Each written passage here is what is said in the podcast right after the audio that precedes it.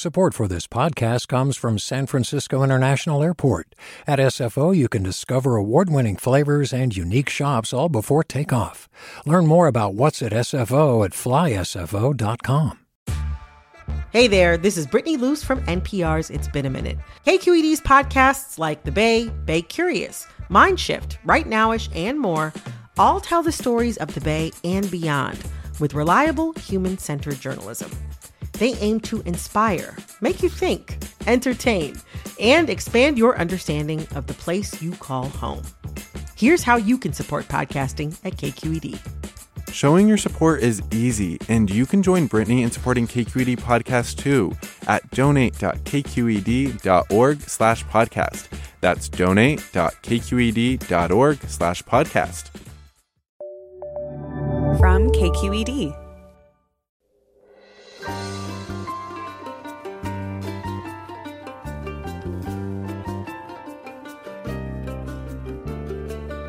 From KQED in San Francisco, I'm Alexis Madrigal. It's an uncomfortable reality that an increasing portion of human life is structured by powerful and opaque technologies. Getting a loan, parole hearings, resume sorting, the political ads that appear on your phone. Across fields, machine learning systems are out there trying to sort you into statistical buckets. Worse, NBC technology correspondent Jacob Ward argues in a new book the data that artificial intelligence systems use to predict what we'll do next mostly show, in his words, the ancient instincts, the tribalism. Targeting those parts of us is profitable. So that's what's happening. He's worried, and we probably should be too. We'll talk with him.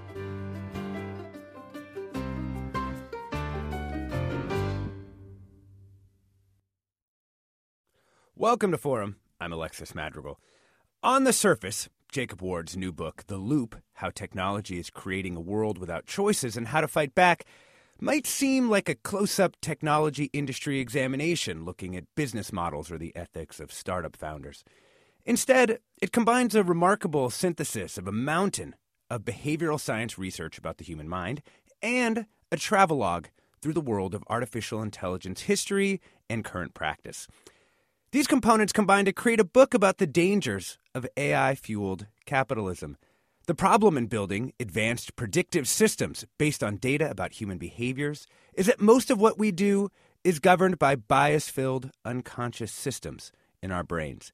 AI won't be copying the best modern humans can be, but the powerful remnants of our evolutionary history.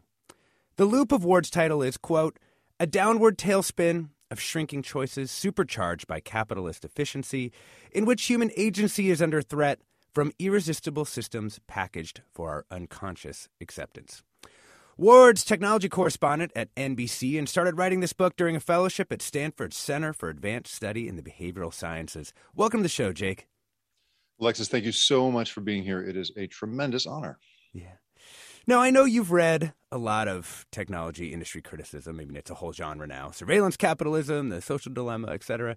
What did you want to bring that was different to the discussion of what to do about our hometown industry's products?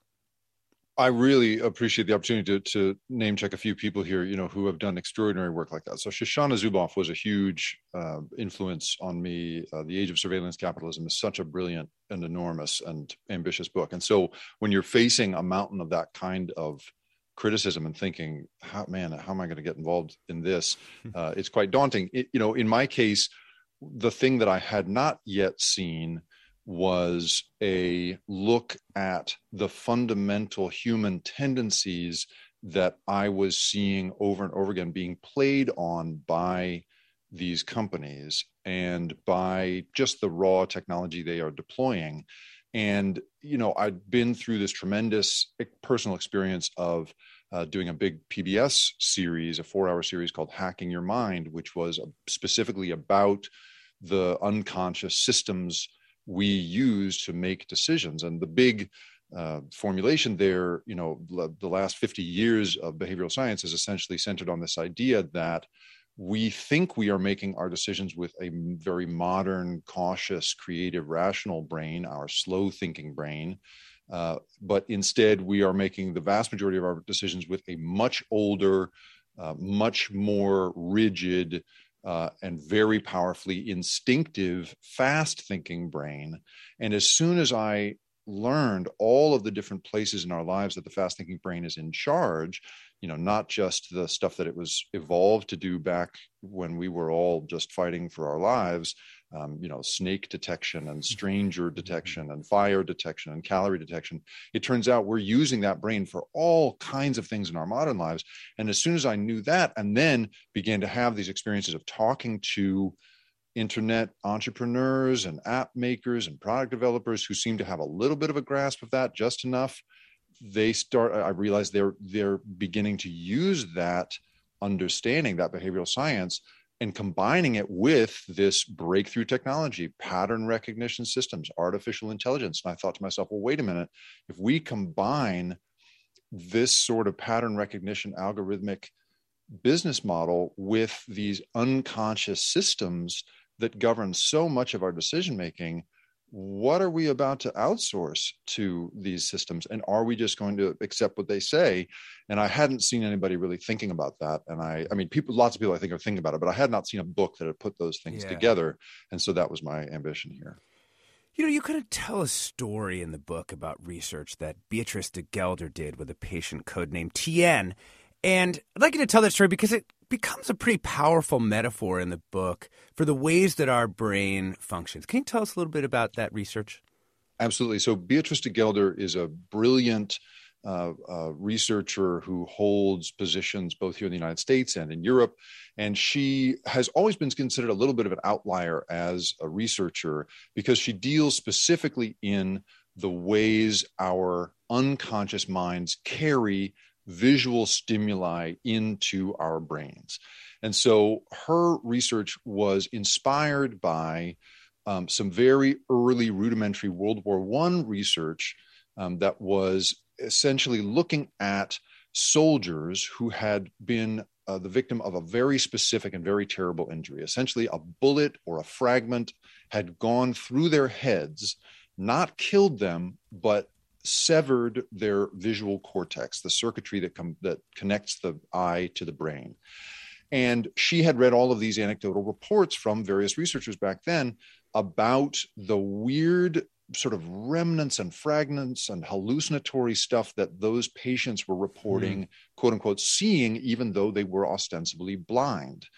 And so she wanted to be able to do a similar kind of research in the modern era. And she realized that people who have developed lesions on their visual cortex from strokes have very much the same thing. And she began using those patients to investigate how we see, essentially. And so TN, who you're describing there, is one of these people. She brought him in. Uh, you know, it's hard to find folks who, who are like this. And so, you know, they, they bring them in at, at, you know, it's incredibly difficult to find them and, and bring them in. You pay them for their time, the whole thing they were experimenting with this guy for you know a couple of days and getting nowhere. There was nothing going on and they were trying all kinds of stuff that in retrospect they say was sort of silly but they were just you know taking a swing at it. So mm-hmm. ventriloquism various things putting things in front of him to say you know what do you see anything? Do you see anything? And he he essentially reported you know no i'm blind. Look you know he walked with a cane the whole thing. So at one point they're on a lunch break and he is uh, you know just chatting with them about this that and the other and and his wife was with him and mentioned that he gets around pretty good for a man who is blind. And they, as a little experiment, just set up this obstacle course in front of him uh, down this hallway. And they asked him to walk down the hallway without telling him that there were obstacles in the way.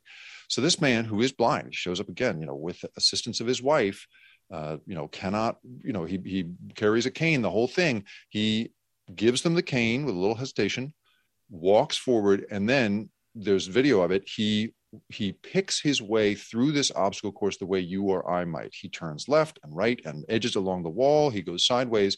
He is obviously seeing the obstacles. And what's crazy is at the, when he gets to the end of the hallway, de Gelder said that, you know, everybody just gasped, right? He's surrounded by graduate students saying, How did you do that?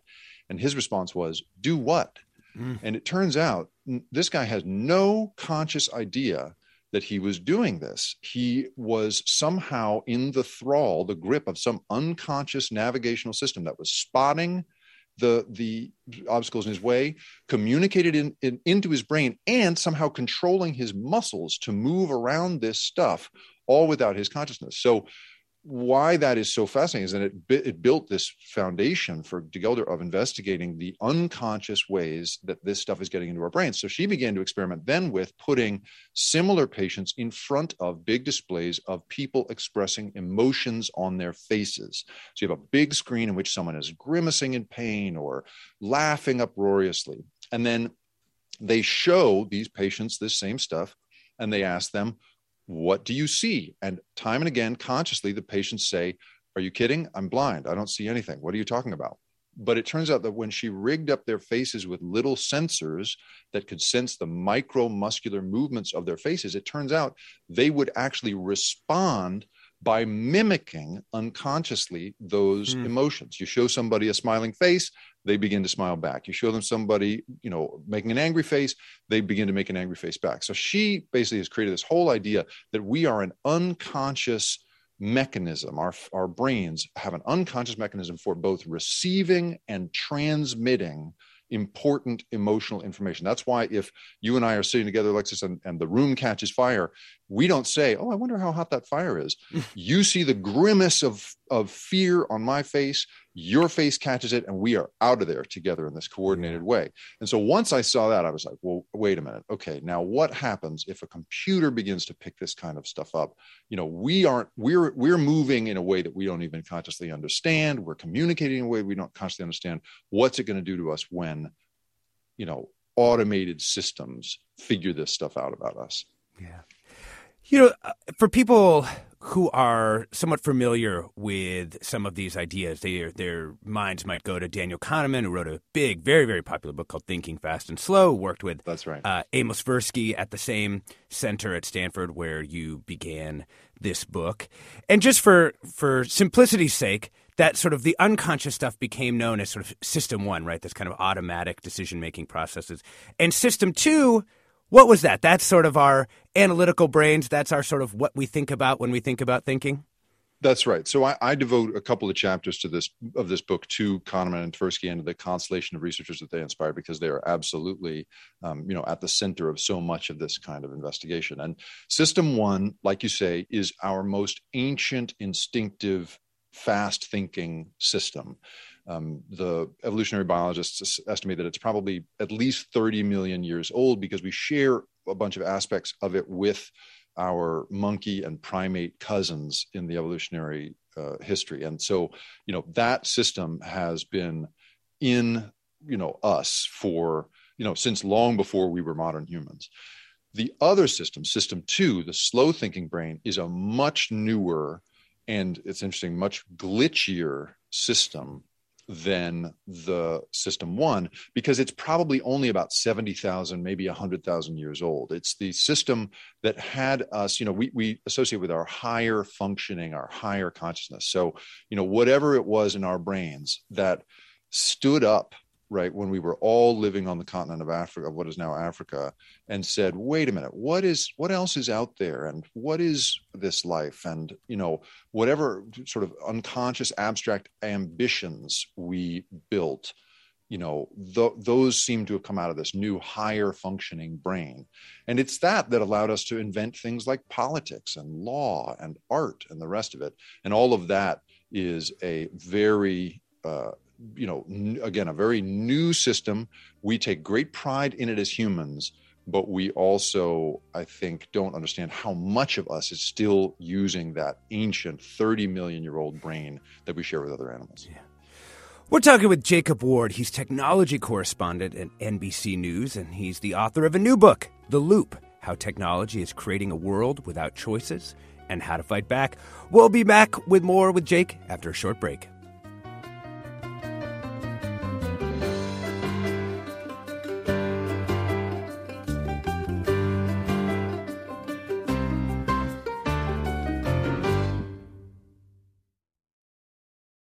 Support for Forum comes from San Francisco Opera. Set 10 years after a school shooting, the critically acclaimed opera Innocence takes us into a complex emotional journey where our understanding of innocence and guilt is constantly upended.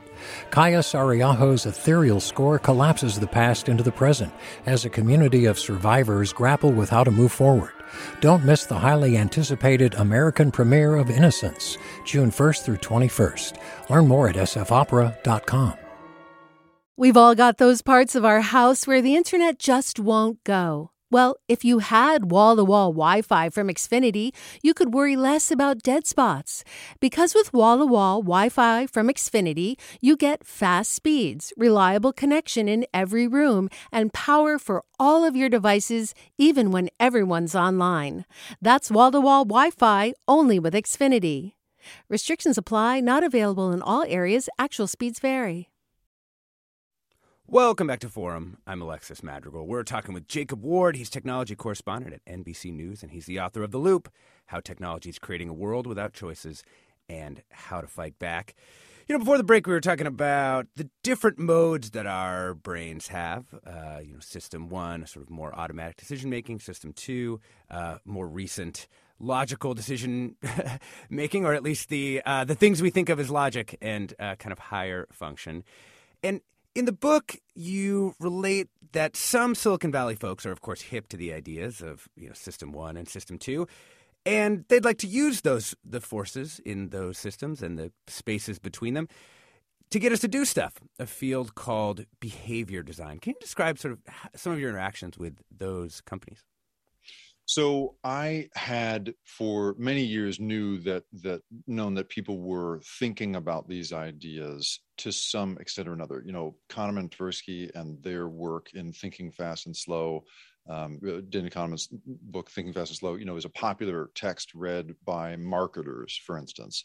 Um, so I had known that there was at least a, a, you know a broad abstract interest in this stuff, but I had not seen how specifically it was being deployed until I, I, went to a dinner in 2016 that was a tremendously formative moment for me and i'd been spending a lot of time around that time um, i was working for al jazeera at the time and we were covering the opioid epidemic and, and the way it was uh, you know the way the, mm-hmm. that heroin and, and uh, opioids were were ravaging the streets of San Francisco. So I spent a lot. I, I just happened to have been coming from thinking a lot about addiction and how it grabs people and, and this, that, and the other. And, and I go to this dinner that was a sort of a casual dinner among um, what were called they were they were basically a, a, bunch of entrepreneurs who were who in some cases had been behavioral scientists in past life or had studied it in school and now we're trying to apply the lessons of behavioral science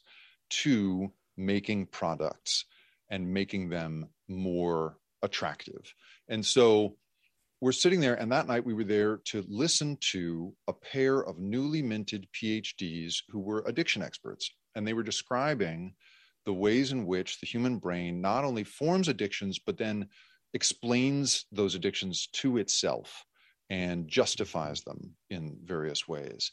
And they were basically there offering up their expertise as addiction experts to anyone in the room or beyond to get people to addicted to, products. To get people addicted to products. And they were literally drawing these direct comparisons between how a you know how a cocaine if someone who's addicted to cocaine habituates to it this that and the other you know and and they were showing then how you can put that into you know the the endless scroll of a feed and all of these different things. And i just thought oh my god. And then at one point somebody asked them you know there was a sort of an awkward pause and somebody said is there anybody you would not work for? You know is there anybody that we wouldn't work for and they said you know what? We don't want to be the thought police of the internet. They were they said that they were totally agnostic about about this. You know so for me i just thought and then we had this whole big conversation about how the people in that room could never actually be addicted because we're sort of different than people who've had great trauma in their life. I mean there's all of this rationalization going on and all this as you say behavior design talk going on. And i just thought you know and we were i was i think we've all been very lucky in the society that it is the fashion in tech circles to be about social justice and helping people lose weight and helping people save money. And that's what most of these products were about. But obviously that is not the case all of the time and it is just you know there but for the grace of god uh, you know is is everything so for me seeing that and then at the same time hearing people talk about you know uh, I, I, was talking to a designer at Google one day, and and I said, you know, you know, I said, well, you know, tell me a little bit about how you get a product made. And he said, well, one of the rules we have to satisfy is called the toothbrush rule. And I said, what's the toothbrush rule? And he said, well, it, it's the rule that a product can't really go forward at Google. This was, you know, several years ago, so it may have changed, but a product cannot go forward at Google unless it uh, is going to be used habitually at least twice a day as part of someone's daily routine hmm. right? So just the business incentives and the behavioral design stuff i could just sense was was becoming you know more and more uh, it was it was form taking form in a more and more specific and structured way.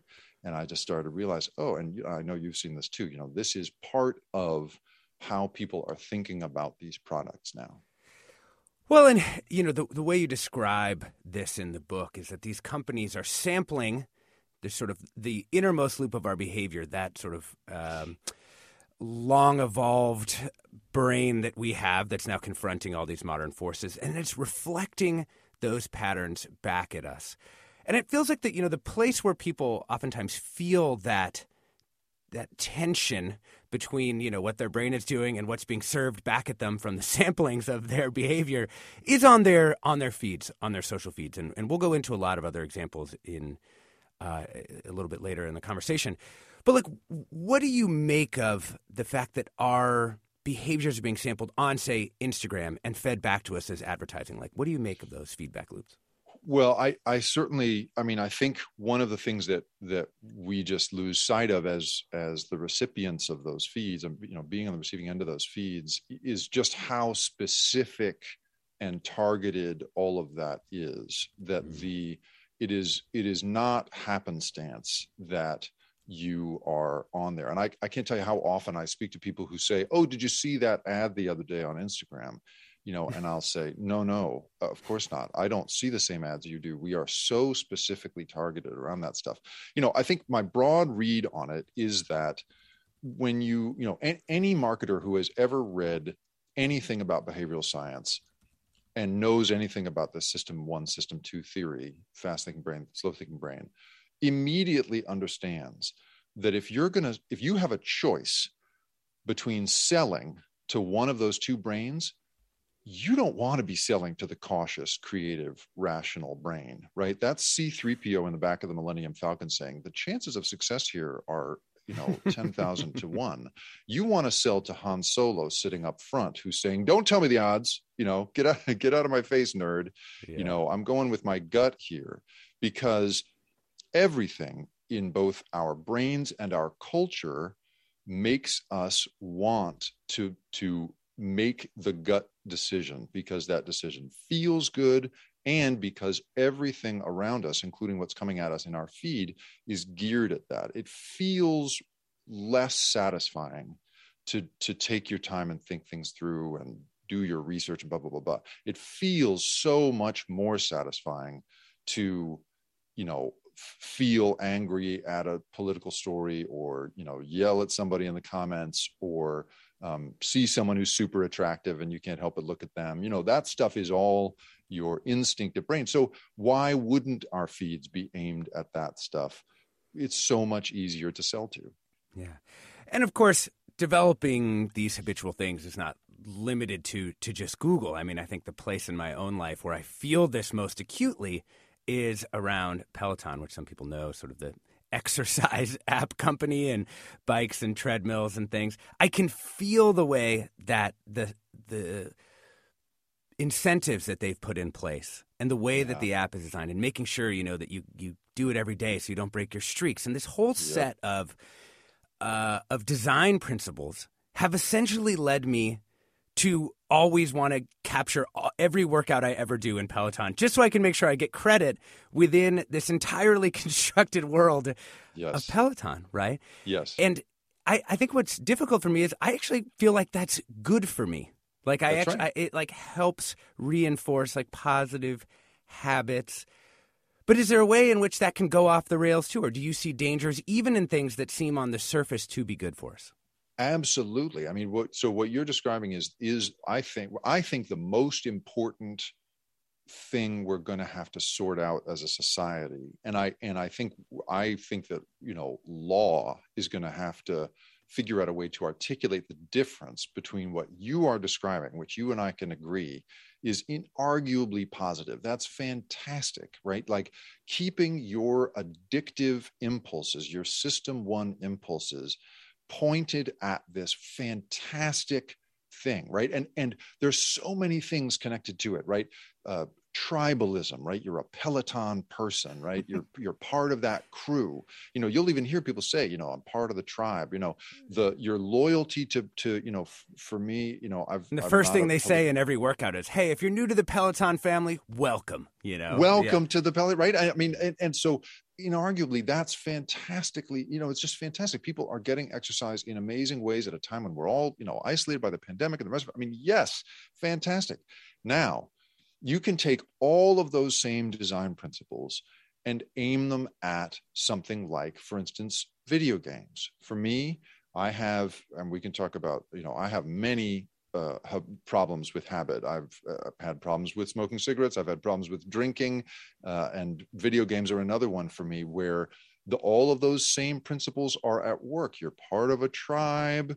Your friends are all on there. You're, you know, don't uh, you know you get rewarded in most game design for playing every day. There's a little extra bonus thing you get for having logged in again. All of that is there. But for me i had to stop playing those games because they you know threatened my marriage and my ability to be a good father to my kids. You know for me there is a very important distinction there. And the problem is if you read it the way that traditional law does that's you know we think of time and attention as this ephemeral endless you know infinite resource that we only we as individuals are in charge of. And i think what i'm trying to argue in this book here is that we actually need as a society to begin saying oh this is a finite and very important resource. And the difference between alexis you know uh, adding years to his life by being addicted to peloton and jake losing years of fatherhood by being addicted to video games is a really important one. We have to articulate as a, that as a society, I think.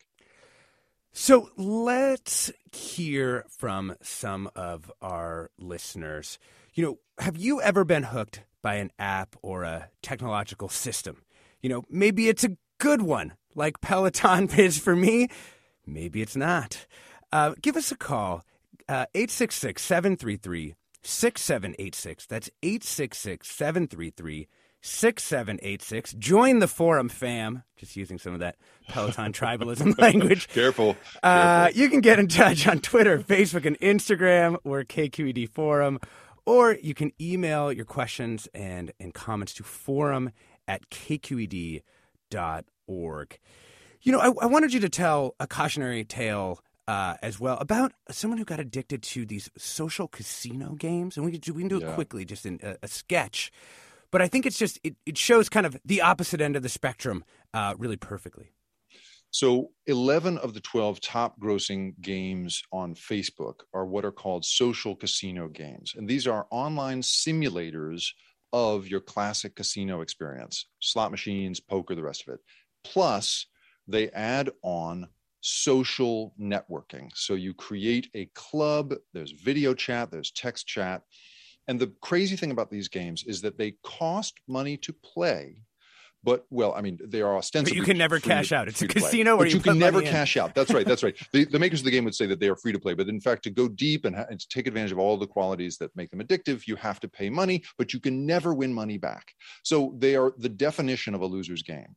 But when you speak to the thousands, and probably it's many more than that, but according to official court documents, it's thousands and thousands of people who have lost, in some cases, their entire life savings to these games. So I interviewed a woman in Montana who uh, lives as far, you know, incredibly far away from from classic casino experiences, and yet fell prey to this and blew her entire retirement on this, and will now be stuck working probably until the end of her life to do this. She's part of a big class action against one of the, the makers of these games. And what's fascinating about these games is that, you know, on the on, I I get all of this pushback from people. I've done reporting on them for NBC News. I wrote about them in the book. I get pushback from people who say these people deserve what they what they lost. That's ridiculous. You can't possibly hold these companies responsible for this. People are just stupid. Is essentially the, the response mm-hmm. I get. But what's amazing is I I just the other day bumped into somebody at a party who used to do the kind of marketing for these games um, that allows uh, the the makers to find those people on Facebook and on other social forms of social media. And he described to me the very specific tactics that they use to uh, I to to segment the audience, to filter the audience by things like low GPA, right, low education levels, or by distressed lines of credit, is what another expert was telling me. So there is an incredibly powerful system at work finding people who are likely to be susceptible to this stuff and delivering them to these companies. And for me, that's that same Peloton thing tribalism, the fun of being with your friends, all of that stuff, the addictive uh, quality of, of uh, repeat play, and in the end, just predatory capitalism, taking people's money that they cannot afford to give. Let's bring in our first caller, Peter from Berkeley. Welcome to the show. Hi, thanks. And thank you for this topic. And uh, Mr. Ward, all your thinking, deep thinking, and research and so on. I think it's so important. Ah, this holistic thinking too. And and I want to hear more about how to fight back as an individual when you uh, are confronted with that feeling that you're being controlled online. Mm-hmm. And I'd also like to hear how can we as individuals, but also as AI programmers and society, reinforce the virtues, like telling the truth, for goodness sake, and uh, and wishing for good outcomes instead of lashing out uh, with ill will. Yeah. Uh, how can this be encoded and how can we, you know, fight back against the negative forces as individuals and as a society? Thanks for that, Peter. Really appreciate that. Jake? Yeah, so you know, Peter, I really appreciate that question, and and it is the big thing. I think honestly, I believe it's the number one thing we're going to have to figure out as a society in the next few years if we want to get things back on the rails. So, one of the traps that I think our current moment has set for us is the illusion that it is up to us as individuals to fight back. And you hear this a lot in tech circles where the people people who work at the some of the best resourced companies in the history of the world um, with the smartest people you know that they could possibly hire deployed to you know to to shape you know to analyze and shape how we behave nonetheless make the argument that people need to take better responsibility for themselves and their own decisions and are deeply scornful of the idea that these companies need to be held to account for it. So for me, I am irritated by people who who say that we just need to get tougher or educate ourselves or you know be less distractible all of that when when the when you have the equivalent of a nation state aiming its resources at trying to get you to do the opposite. I don't think it's fair to put that on individuals. That said, I do think that there's a huge amount of extremely important work that individuals hopefully can do. For instance, right now, uh, I, am part of a group of parents at uh, my at the school where my kids go, and we are trying to come up with a pledge together to not give our kids individual smartphones until they are in high school. And I can't tell you how complicated that conversation is. It raises all our individual anxieties about ourselves and are we, you know, how do we do we understand our kids? Do we understand ourselves as parents and our relationship to technology? It's so complicated. And one of the pro- things in doing that that has been so clear to me is nobody else is helping out with that. You hmm. know, you you can't find you know there's no regulation coming down the pike to help you sort that out you know it is totally up to us.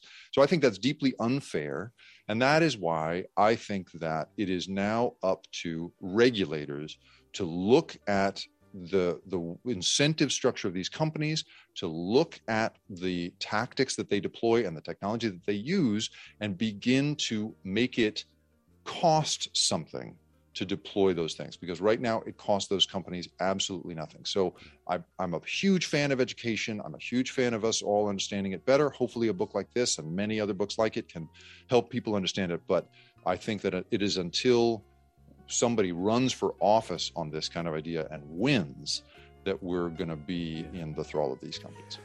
We're talking with Jacob Ward. He's technology correspondent at NBC News and author of The Loop How Technology is Creating a World Without Choices and How to Fight Back. I'm Alexis Madrigal. This is Forum. Stay tuned.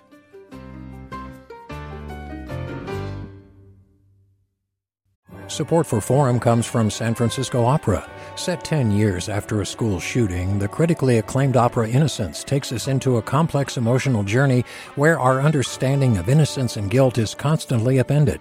Kaija Saariaho's ethereal score collapses the past into the present as a community of survivors grapple with how to move forward. Don't miss the highly anticipated American premiere of Innocence, June 1st through 21st. Learn more at sfopera.com. We've all got those parts of our house where the internet just won't go. Well, if you had wall to wall Wi Fi from Xfinity, you could worry less about dead spots.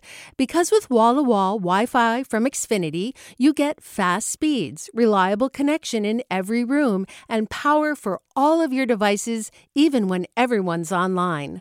That's wall to wall Wi Fi only with Xfinity. Restrictions apply, not available in all areas, actual speeds vary. Welcome back to Forum. I'm Alexis Madrigal, talking with Jake Ward, technology correspondent at NBC News, about his new book, The Loop. Let's bring in Mike from Silicon Valley. Hi. Hey, Mike. Welcome. Hi. How are you?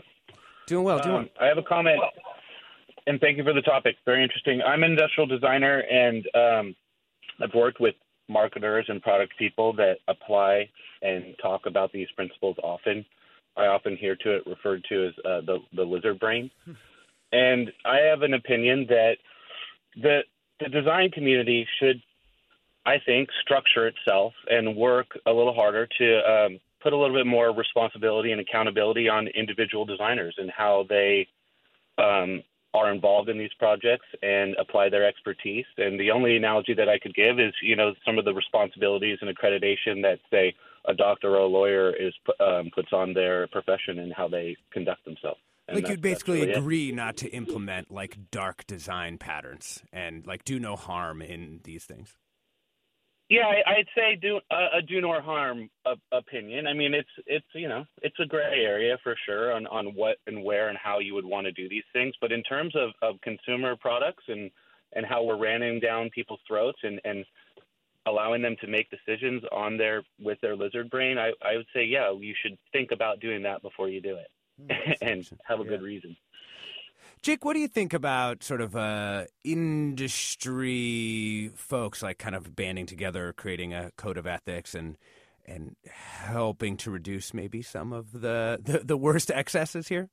Yeah, I'm Mike. I'm sitting here, sort of. I literally was just looking at the ceiling and nodding along as you were speaking. I think that's such an interesting idea, and it's not one I've really thought much about. I think that's a very interesting idea. The Hippocratic oath that uh, designers might have to take in order to proceed. I mean, we have some examples of that. You know, in in you know, as an officer of the court, you have to take a certain uh, you know vow as a as a physician or a nurse you have to take a certain vow. It's an interesting idea. I i, I and i think it speaks also to the the recognition that we are really playing with live ammunition here that this is not just um, you know a, a, sort of a casual you know we have left behind i think the casual age of um, you know shot in the dark marketing. That's not how it's working anymore. It's really working in these very powerful ways. Now i, I think that there has been a huge amount of talk inside these inside the industry about reforming itself and changing the way that students are taught this stuff. And uh, you know I, I, and i applaud that. I'm, I'm grateful that we live in an era in which people um, cannot hire young people at a company unless they can articulate a higher set of values. I'm grateful for that I would say, however, that it is probably, I don't think it's going to be enough to certainly just leave it to some sort of you know trade association right or guild or something to manage this stuff. Because it is, uh, you know, uh, having spoken uh, to people inside all of the big companies, there when you hear about the way in which decision making is isolated and how um, individual designers are very often not just discouraged, but really at pains for being fired if they ask too many questions about how their work is going to be used or raise a stink about that in any way. You know, the siloed, highly secretive world of this stuff is is a very problematic thing, I think, for for the kind of transparency and accountability we're we're going to need. I've, I've yeah. you know, I've covered the military, I've covered government, and it is so much easier to get people inside those institutions in that arena to speak to you than it is to talk to anybody inside the tech industry. It is a deeply secretive industry. I can understand why, but I think that leaving it to itself to sort this out is definitely not going to be the only way to do this. Well, and as you know too in the book, that the math and algorithms and software that are developed in one domain can easily uh, spread to others you know, it's like uh, Huey Newton had a some something of a joke about the sort of how uh, the technology industry in, influenced the world. You know, he said, you know, you need transistors, you know, back in the day to like guide bombs. Uh, and you know, you get That's people right. to work on the transistor, not on the bomb. And even though they're That's sort of right. part of the the war machine in that way, that ethical responsibility gets kind of thinned out for people because all they ever built was a transistor. You know, and I, I think, think that's, that's, right yeah i think yeah. that's right i think there's also it's it is the you know the I, I want to be clear here that i i think very i'm very alarmed by the profit motives of of people who deploy these systems on each other.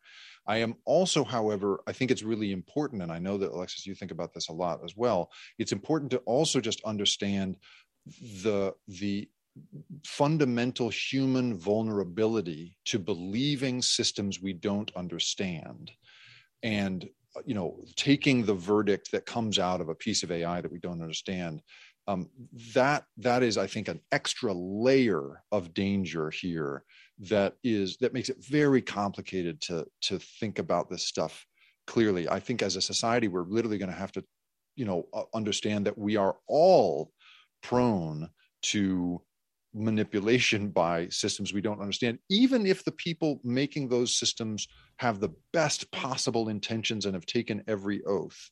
You know, I just think it is it is in our programming to go along with a sophisticated seeming system.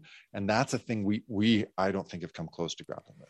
Well i'd love you to talk about one particular kind of system you know these risk assessment um, uh, tools and in hmm. particular, maybe the way that they were deployed to deal with an overwhelmed Employment Development Department, EDD, you know, which was trying to process unemployment claims uh, during coronavirus. Because it's a really charismatic example of like what can happen when we just sort of say, well, uh, we're humans are overwhelmed. Let's throw some technology at it, and that'll that'll that'll shortcut things. And so, so what happened? That's right. Yeah. So so when, during the um, pandemic, when um, we were giving out uh, state and federal money to um, distressed individuals to to help them out, people could apply through California EDD uh, for help, and uh, California EDD was totally overwhelmed by the influx of applications and had been stung by the revelation that uh, multiple people inside correctional facilities uh, had been filing for this, uh, you know, mm-hmm. fraudulently. Mm-hmm. And Scott Peterson, the the famous uh, convicted murderer, uh, was supposedly one of them. So they then decided, okay, we need to come up with a better system of doing this. And like every company today, and really almost any institution out there saw the opportunity to use AI because lots of companies will offer you a piece of AI that looks really good to solve this problem. So they implemented a system built uh, by Thomson Reuters to uh, try to suss out fraud. And what they essentially, what that system wound up doing was spiking seven in 10 applications. I think I have that number right, which is, you know, uh, so, so the, the assumption being that 70% of people sending this stuff in were uh, were doing it, you know, fraudulently, and as a result, at a time when the difference between you know getting this payment or not was for people the difference between staying in their homes or not during the pandemic, you know, suddenly seventy percent of them get uh, rejected uh, using an automated system. So, uh, you know, I started to look into, okay, well, how does this system make decisions and what's it built on and the rest of it? And, you know, it's an extraordinarily opaque system. There really is no clear way to go in and investigate how it made those choices. It's not clear whether you could, as an individual, go and appeal it in any kind of efficient or effective way. Um, and so, for me, it's it's a it's an example uh, again and again of not only trying to save ourselves the the work you know the labor of of sorting through applications it also helps and we see this time and again it helps an institution absolve itself of the of the ethical discomfort right? The moral discomfort of telling a desperate family no you are spiked. Instead you're just saying the computer has said this and so that is the verdict. And so for me the the way in which i think more and more and more companies are going to are going to start relying on this kind of thing not to uh, make life easier or more efficient necessarily except in as much as it's going to absolve people of, of difficult and undesirable you know choices. Yeah well, and of course, we also have the possibility of inequity in all of these uh, systems. And yeah. Lisa writes in, I very much appreciate this discussion of this topic of our first brain and our second brain. How might this also play into the perpetuation of isms, racism, sexism, etc.? Does the new AI have the possibility of reinforcing those or not interrupting them in our unconscious brain, making the task of unlearning isms more difficult, even for those who consciously want to interrupt them? Well, so absolutely. And thank you so much for that question. So, um, there are many brilliant researchers who've looked at the ways in which uh, you know racism and and ageism and sexism and you know all of that is built into uh, uh, these sorts of systems. Uh, Joy Buolamwini is one of them.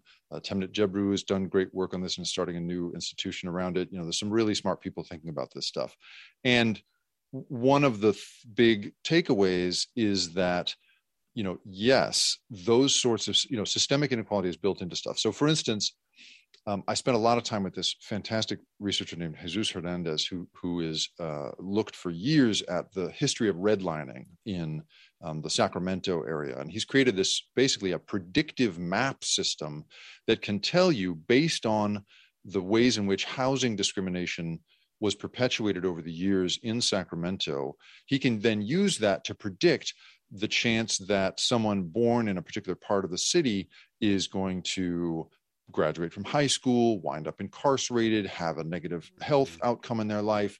Um, and you know the direct correlation between how certain groups of people were held back historically from being able to enter the housing market um, and the the ways in which their lives are are playing out now you know he's it's now a model for all sorts of cities all over the country so he opened my eyes to this so then I started to look at all of the systems that, for instance, assess credit and uh, you know make loans, which is a big use of AI these days.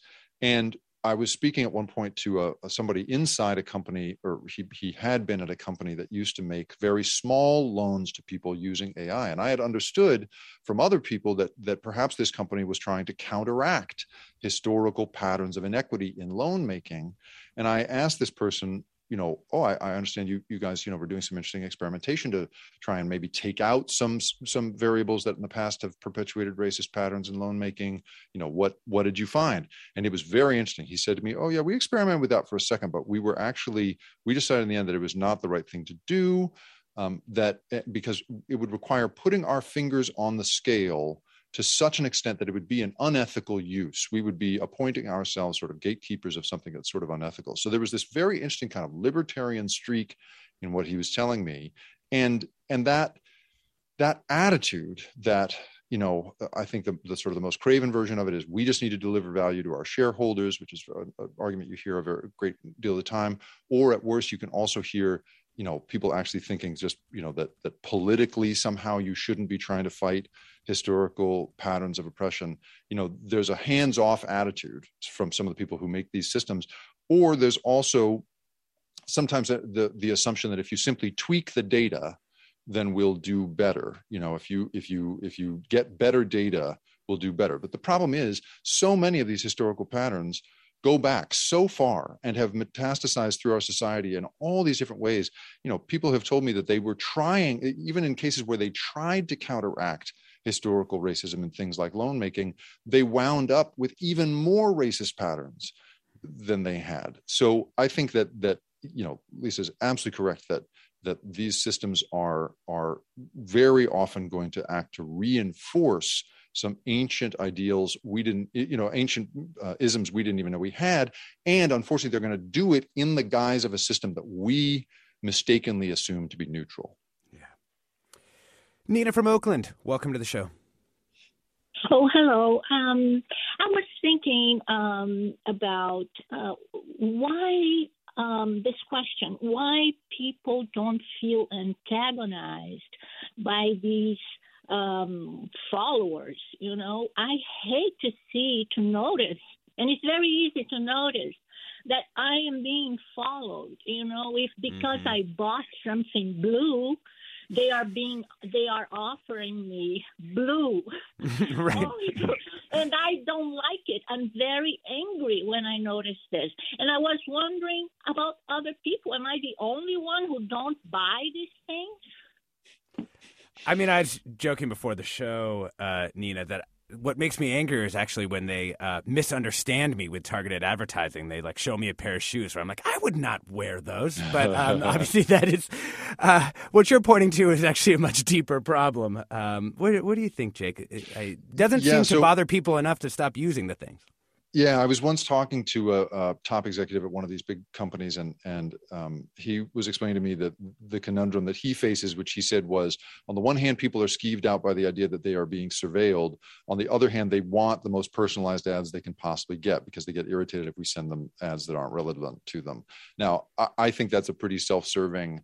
Uh, he was telling me a pretty self-serving story there, which is a common thread in the reporting that I've done, but you know it is true i think. So so everybody who has a phone on them you know is, has is at the center of a overlapping set of surveillance systems that are incredibly effective at figuring out who you are and what you're about. And this has two there's two big reasons for this. One is not only you know they know uh, th- there is there are so many different uh, uh, places in our lives that we touch down into a surveillance apparatus. Every time you open XYZ app in particular in some particular place and you don't realize that you have the location services enabled on that app, they have a register of you paused at this place and did this. You this is where you thought about this.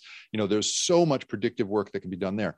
But here's the other thing that I think people don't understand is that, you know, you and I, Alexis, right, are not as different from one another as we would like to pretend we are. Everyone thinks they are a unique individual.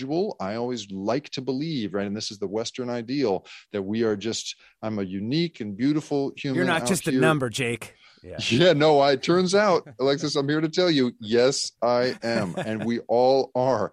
The the buckets into which your average predictive system can slot each of us is incredibly effective at predicting what we're going to do. It is it is no it is looking at Nina and saying she liked this in blue here. And all these other Ninas just like her also like that and then went on to predict you know and, and so we can predict that she's going to do this next. And you know the thing i'm articulating in the loop what for what the formulation that's taking place here is not only does that turn out to be true but as nina's choices shrink in future as more and more of that prediction gets done she's going to be offered fewer and fewer choices. She'll choose one of those. That'll get analyzed you know and i think at the bottom of that spiral the danger is we could all end up wearing beige and drinking mm-hmm. Soylent. You know what I mean? Like, like there is a limiting of choice that is happening here that serves capitalism's purposes, and that's the danger I'm trying to warn people about.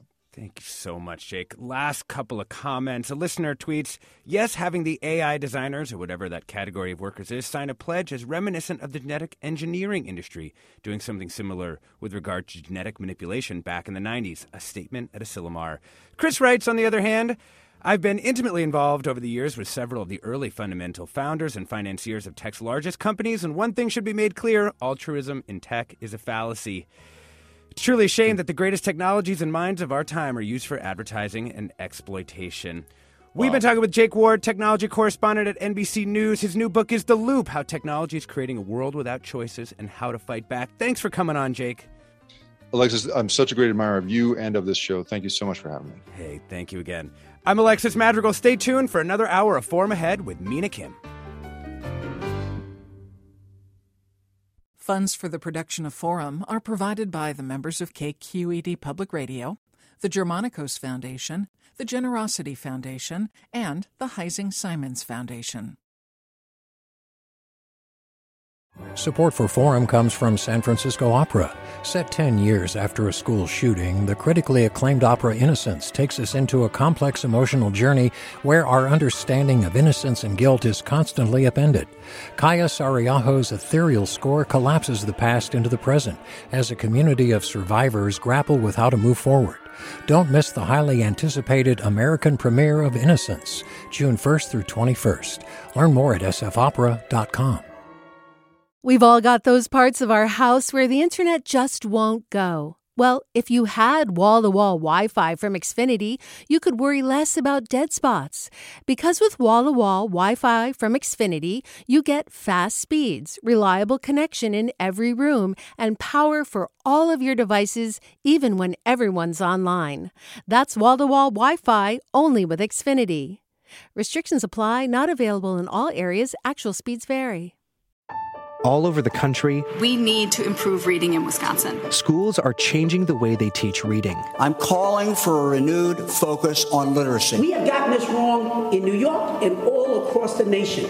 And it's happening because of a podcast. I think your podcast has changed my life. And I'm going to share this podcast with everyone I meet. Sold a Story investigates how teaching kids to read went wrong. New episodes of Sold a Story are available now.